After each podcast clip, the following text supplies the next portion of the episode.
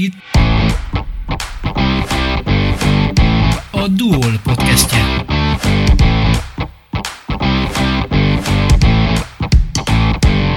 A Gárdonyi Géza Művelődési Ház és Könyvtár Székesfehérváron élen jár a népmese népszerűsítésében. Szeptember 30-a pedig 2005 óta a Magyar Népmese napja Benedek Elek születésnapjára tűzték ki ezt a jeles alkalmat, ami mára már a határokon is átível.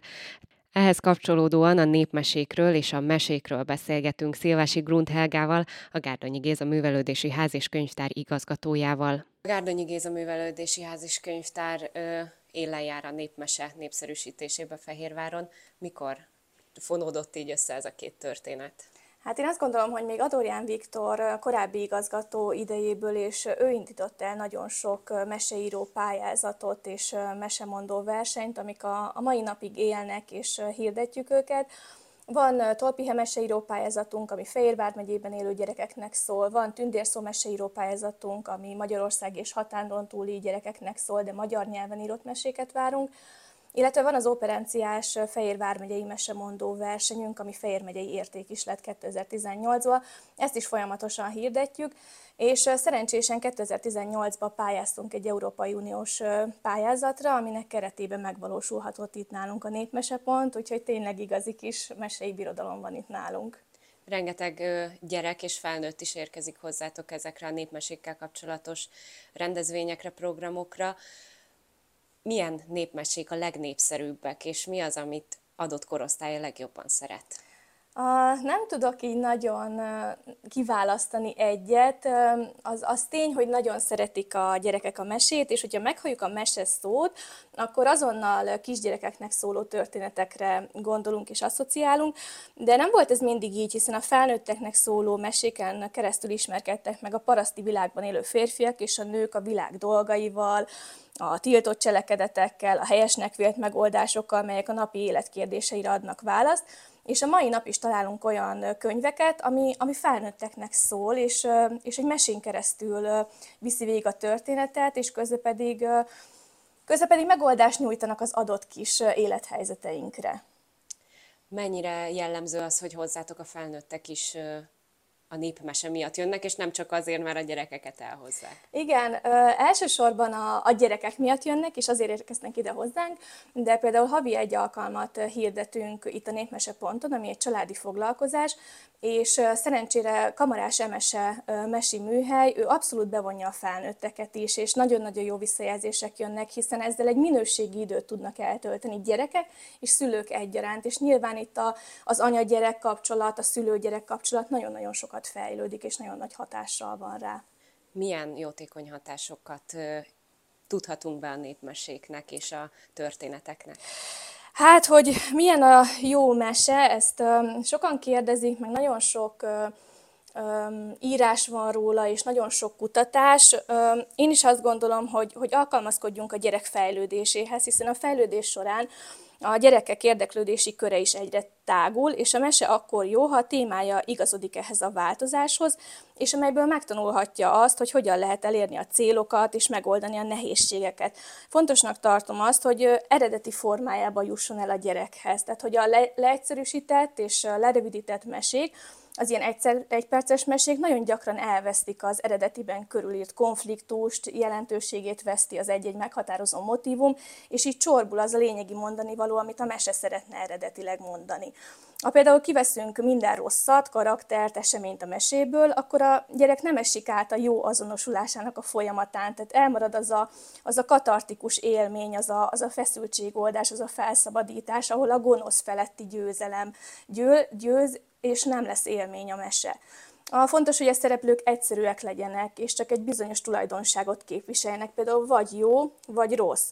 Ennek azért van jelentősége, mert kisiskoráskor előtt a gyermek még nem érti meg a szereplők árnyaltságát és a bonyolult személyiségét.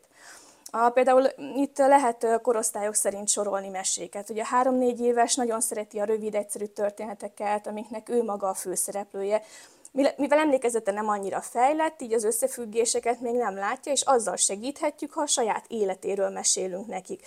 Ezért gyakran szoktuk azt mondani, hogy esténként is, amikor egy ilyen rövid időt töltsenek együtt, teremtsék meg a hangulatot, mondjuk egy esti mese során, és arról is lehet mesélni, hogy ma, ma mi történt vele, ezt akár egy mesébe szőni, és ezt a gyerekek ilyenkor nagyon-nagyon szeretik, és nyilván fel tudják dolgozni a, a mindennapi élményeiket is ezáltal.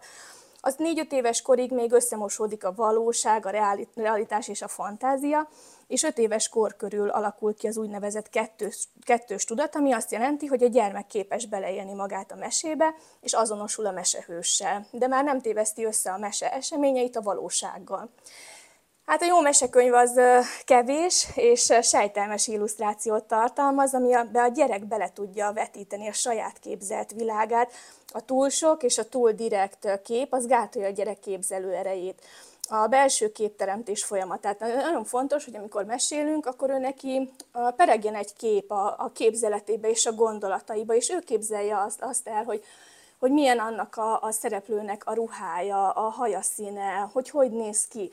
Ugye felnőttként is nagyon sokszor történik velünk az, hogy el, el olvasunk egy történetet, vagy egy könyvet, és szerintem az a jobbik eset, amikor először olvassuk, és utána nézzük meg filmen, és aztán beigazolódik az, hogy hát, hogy a film nem is annyira tetszett. És nyilván azért, mert mi nem úgy képzeltük el azt a, azt a történetet, és a gyerekeknél ez ugyanígy megjelenik.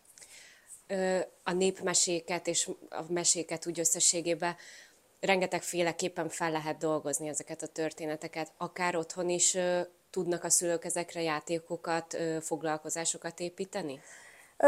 Én azt gondolom, hogy igen, de itt, a, amikor elhangzik egy mese nálunk, itt a népmeseponton is, akkor az a lényeg, hogy, hogy, hogy ne magyarázzunk bele semmit, amit mi gondolunk, hanem hagyjuk hatni azt a mesét. Tehát nagyon sokszor itt nálunk is elhangzik egy mese, és utána nem beszéljük meg azt, hogy, hogy ez a szereplő miért ment, hova ment, és mit csinált, és miért így csinálta, hanem a mesét hagyni kell, hogy, hogy hathasson.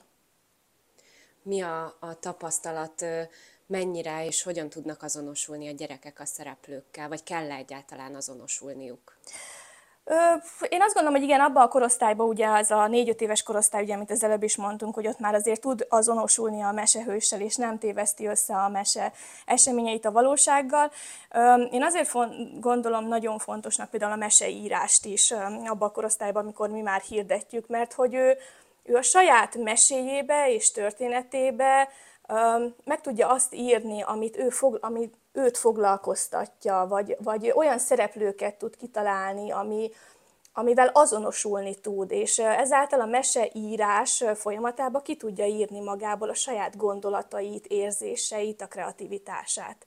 Mennyire népszerűek ezek a meseíró pályázatok nálatok? Mindig nagyon változó. Nyilván, amikor volt a Covid, akkor kevesebb mese érkezett be. Mi azt veszük észre, hogy itt nagyon nagy támogatást adnak a pedagógusok. Tehát, hogy a, ugye a Covid alatt ott ugye volt az online oktatás, és én azt gondolom, hogy ezért is érkezett be hozzánk kevesebb mese. És aztán a Covid után megint egy picit fellendült, mert hogy nagyon sokat segítenek a pedagógusok. Nyilván van olyan amikor szülő jelentkezteti a, a gyermeket ezekre, de a, a többség az, az a pedagógus, aki, aki nagyon támogató ebbe. A történetekbe, a leadott történetekbe ö, látszik az, hogy adott ö, írónak, pályázónak mi a saját története, mi alapján ö, íródott meg az a mese? Igen, és egyre több, pont ezen beszélgetünk mindig az aktuális zsűrivel, hogy egyre több a novella mese amikor nem mesei elemeket tartalmaz már, hanem ott is a saját kis életét és történeteit, gondolatait írja meg a, a gyermek, és nyilván mindig, ami, ami abszolút a, a mindennapokban van, és mindennapi téma, például a környezetvédelem, vagy az állatvédelem, ezek nagyon-nagyon gyakran megjelennek. Egyre gyakrabban, én azt mondom, hogy most inkább egyre gyakrabban jelennek meg, meg ezek, mint a valós régi mesei elemek, a hármas, a, az, hogy egy-egy ö, problémán túllendüljön a szereplő, tehát sokszor most már ezek a mindennapi, minden nap, tehát ami, ami éri minden nap a gyerekeket, az jelenik meg a meseírásukba is. Hogyha olvassák a meséket, akkor is a mindennapi ö, dolgokkal foglalkozó történeteket keresik, vagy ott még a klasszikusok mindig előrébb járnak. A, igen, a, ugye amikor még picik, ugye két-három éves korban ugye fontos szerepem van a nagy színes képeknek, és ott is azoknak a kis leporellóknak, ami a mindennapi életből ismerős tárgyakat, élőlényeket, tartalmazza, és amikor még a szavakat, fogalmakat tanulják. Aztán amikor most ugye már egyre növekednek a gyerekek, és egyre nagyobbak, ugye akkor, akkor mindig más-más foglalkoztatja őket. De ebbe a három-négy éves korosztályba, ott ugye, amit beszéltünk, és hogy nagyon szeretik azokat a történeteket, amik saját magukról szólnak. Aztán amikor már nagyobbak, akkor már mesehőssel ott tudnak azonosulni. Tehát akkor megint egy pici más, más mese. Viszont az, amikor ugyanazokat a, a meséket kérik sokszor a gyerekek, akkor az, az valamit jelent. Tehát ő neki akkor dolga van még azzal a mesével. És mesehallgatás közben a gyerek azonosul a legkisebb hőssel, azzal, aki rengeteg hátrányal indul, aki pont olyan, mint ő. Miközben képzeletben végigjárja a főhős útját, megéri ugyanazokat a konfliktusokat, próbákat a valós felnőtt világban, mint a legkisebb szereplő a mesében. Ennek nagy jelentősége van a gyermek érzelmi fejlődésében, mert megtanulja, hogy a haladáshoz vezető úton sokszor szembe kell nézni a kihívásokkal, közben segíteni kell másoknak, segítséget is lehet kérni, és észre kell venni a különböző lehetőségeket, hogy a célig sok próbát kell kiállni, és az út során bizony kudarcok is érik, ugye? Ugyanúgy, mint a való életben is, a, a való élet boldogulásánál. A mesék nagyon sok mindent fejlesztenek, az érzelmi intelligenciát például, és általuk a gyerek sikeresebb lehet az emberi kapcsolataiban is, hatékonyabban tud problémákat megoldani és kezelni, segíti a célok elérésében, képes lesz megfogalmazni önmagának az átélt érzelmeket, és hitelesen ki tudja fejezni, meg másrészt felismerni a többiek érzelmi állapotát, ez ugye az empátia is. Tehát, hogy, hogy mesélés, mesehallgatás és meseírás közben én azt gondolom, hogy, hogy rengeteg, rengeteget fejlődik a gyerek, és mindezek mellett pedig a kreativitást, a szókincset, a, a képzeletet, tehát hogy nagyon sok mindent fejleszt a mese. Többször említetted azt, hogy a saját magukról szóló meséket, történeteket szeretik a kicsik jobban, vagy azt tudják feldolgozni. Ezekbe a szülők építhetnek be mesei elemeket, vagy itt abszolút a saját napját adott esetben azt kell elmesélni? Én azt, gondolom, én azt gondolom, hogy lehet, hiszen, hiszen attól mesésebb az a történet, és ő, ő attól éli át jobban, hogy abban vannak, vannak mesei elemek is. Nálunk is, a, például az én kislányom, vannak olyan mesék, amit, amit mindig kér, és tudja, hogy, hogy hogy folytatódik, és nyilván egy biztonságérzetet ad, néha pedig jön, és akkor, hogy, hogy másik mesét kér. Tehát hogy ez, ez nagyon változó a gyerekeknél, viszont amit kér, ugye, amit beszéltünk, és akkor biztos, hogy azzal még, azzal még dolga van azzal a mesével, és azzal a történettel, hogyha többször kéri. Ez mit jelent, hogy a, a szereplők megértésével van dolga, vagy feldolgoznia, fel kell még dolgozni a történetet? Igen, a mesélés célja ugye az örömszerzés mellett, hogy felkészíteni az élet próbatételeire a, próbatételeire a gyerekeket, így felfedezni az összefüggéseket a világban, elhelyezni önmagát benne, és képessé tenni arra, hogy másokhoz kapcsolódjon. Jó példa erre, amikor mesehősnek el kell hagyni a biztonságos otthont, és meg kell küzdeni az ellenséggel, egy sárkányjal, és a mesehős útja tulajdonképpen a gyermek útja a felnőtté válás felé, és az ilyen történetek eligazítják az érzelmeit, érzelmeiben, feloldják, feloldják a félelmeiket, és erősítik az önbizalmukat. Tehát azt gondolom, hogy ezek az kis utak, az neki a, a saját életébe így le tudja ő ezt képezni, hogy akkor, akkor ott most mi lehet a jó megoldás. Nagyon nehéz megtalálni a jó mesét. Fontos az, hogy a szülők azokat a történeteket válasszák, ami a szakma megítélése alapján jó mese, vagy az a fontosabb, hogy a, a gyereknek tetszen, és ő válassza ki? Hú, ez is egy nehéz kérdés, mert nyilván sokszor tényleg gyógyítani is lehet a mesékkel, mint ahogy mi felnőttként is olvasunk egy-egy történetet, és, és saját lelkünket gyógyítjuk.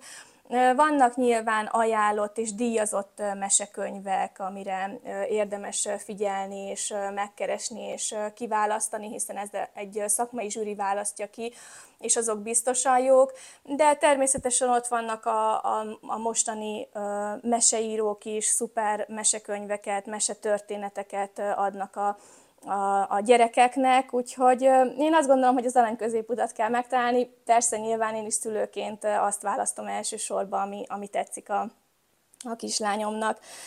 Mm, és hát, hogy, hogy mikortól is meséljünk a gyerekeknek, ugye ez is nagyon sokszor előkerül, hogy bármilyen hihetetlen, de már akkor elkezdődik a mesére nevelés, amikor az anya és az apa mesél a magzatnak, hiszen ő, ő hallja, születés után ugye az altatódalok, a mondókák, a ringatók és a höcögtetők vezetik be a gyerekeket a mesék világába, tehát nagyon-nagyon fontosak ezek a kis ringató foglalkozások, a kis mondókázók, az, hogy, hogy kapjon ilyeneket a gyerek, és két-három éves korban pedig a különböző énmesék, majd a láncmesék, állatos mesék, csali mesék korszaka következik, Ö, és az igazi mesekorszak pedig, amikor már varázsmesék is helyet kapnak, négy és fél, öt éves kortól kezdődik. Ami a legfontosabb, hogy a mesélés legyen egyfajta rítus az életünkben, hogy ebbe a szeretetteljes légkörbe zárjuk le a napot. Hogy ne csak azért olvassunk mesét, hogy fejlesztjük a gyermeket, hanem azért is, hogy értékes és minőségi időt tölthessünk vele, hogy meghallgassuk az ő, ő mindennapját, a gondjait, a, a gyerekek nagyon-nagyon fogékonyak erre, és nagyon szeretnek mesélni. Fel, igazából ők úgy dolgozzák fel a, a mindennapi történéseket, hogy ők ezt elmesélik nekünk, és nagyon fontos, hogy ezt meghallgassuk. És a mesélésre fordított percek megalapozzák a szülő-gyermek kapcsolatot. Az ilyen meghitt együttlétek sokszorosan megtérülnek, és megteremtik a későbbi bizalmas szülő-gyerek beszélgetések alapjait is. Ugye nagyon sokszor előfordul az a picit nagyobb gyerekeknél már, hogy ők akár előadnak, bemutatnak egy-egy történetet, mesét otthon a családnak. Ez is segíti ezeket a készségeket, képességeket és a fejlődést? Én azt gondolom, hogy, hogy igen, hiszen nyilván a meséhez is többféleképpen tudunk nyúlni, tudjuk hallgatni, tudjuk írni, előadni, jó ez a gyerekeknek, és szeretik, és így is ezáltal, hogy előadják és dramatizálják, ugyanúgy belekerülnek abba, abba a mesei szerepbe, és, és azt tudják aztán előadni.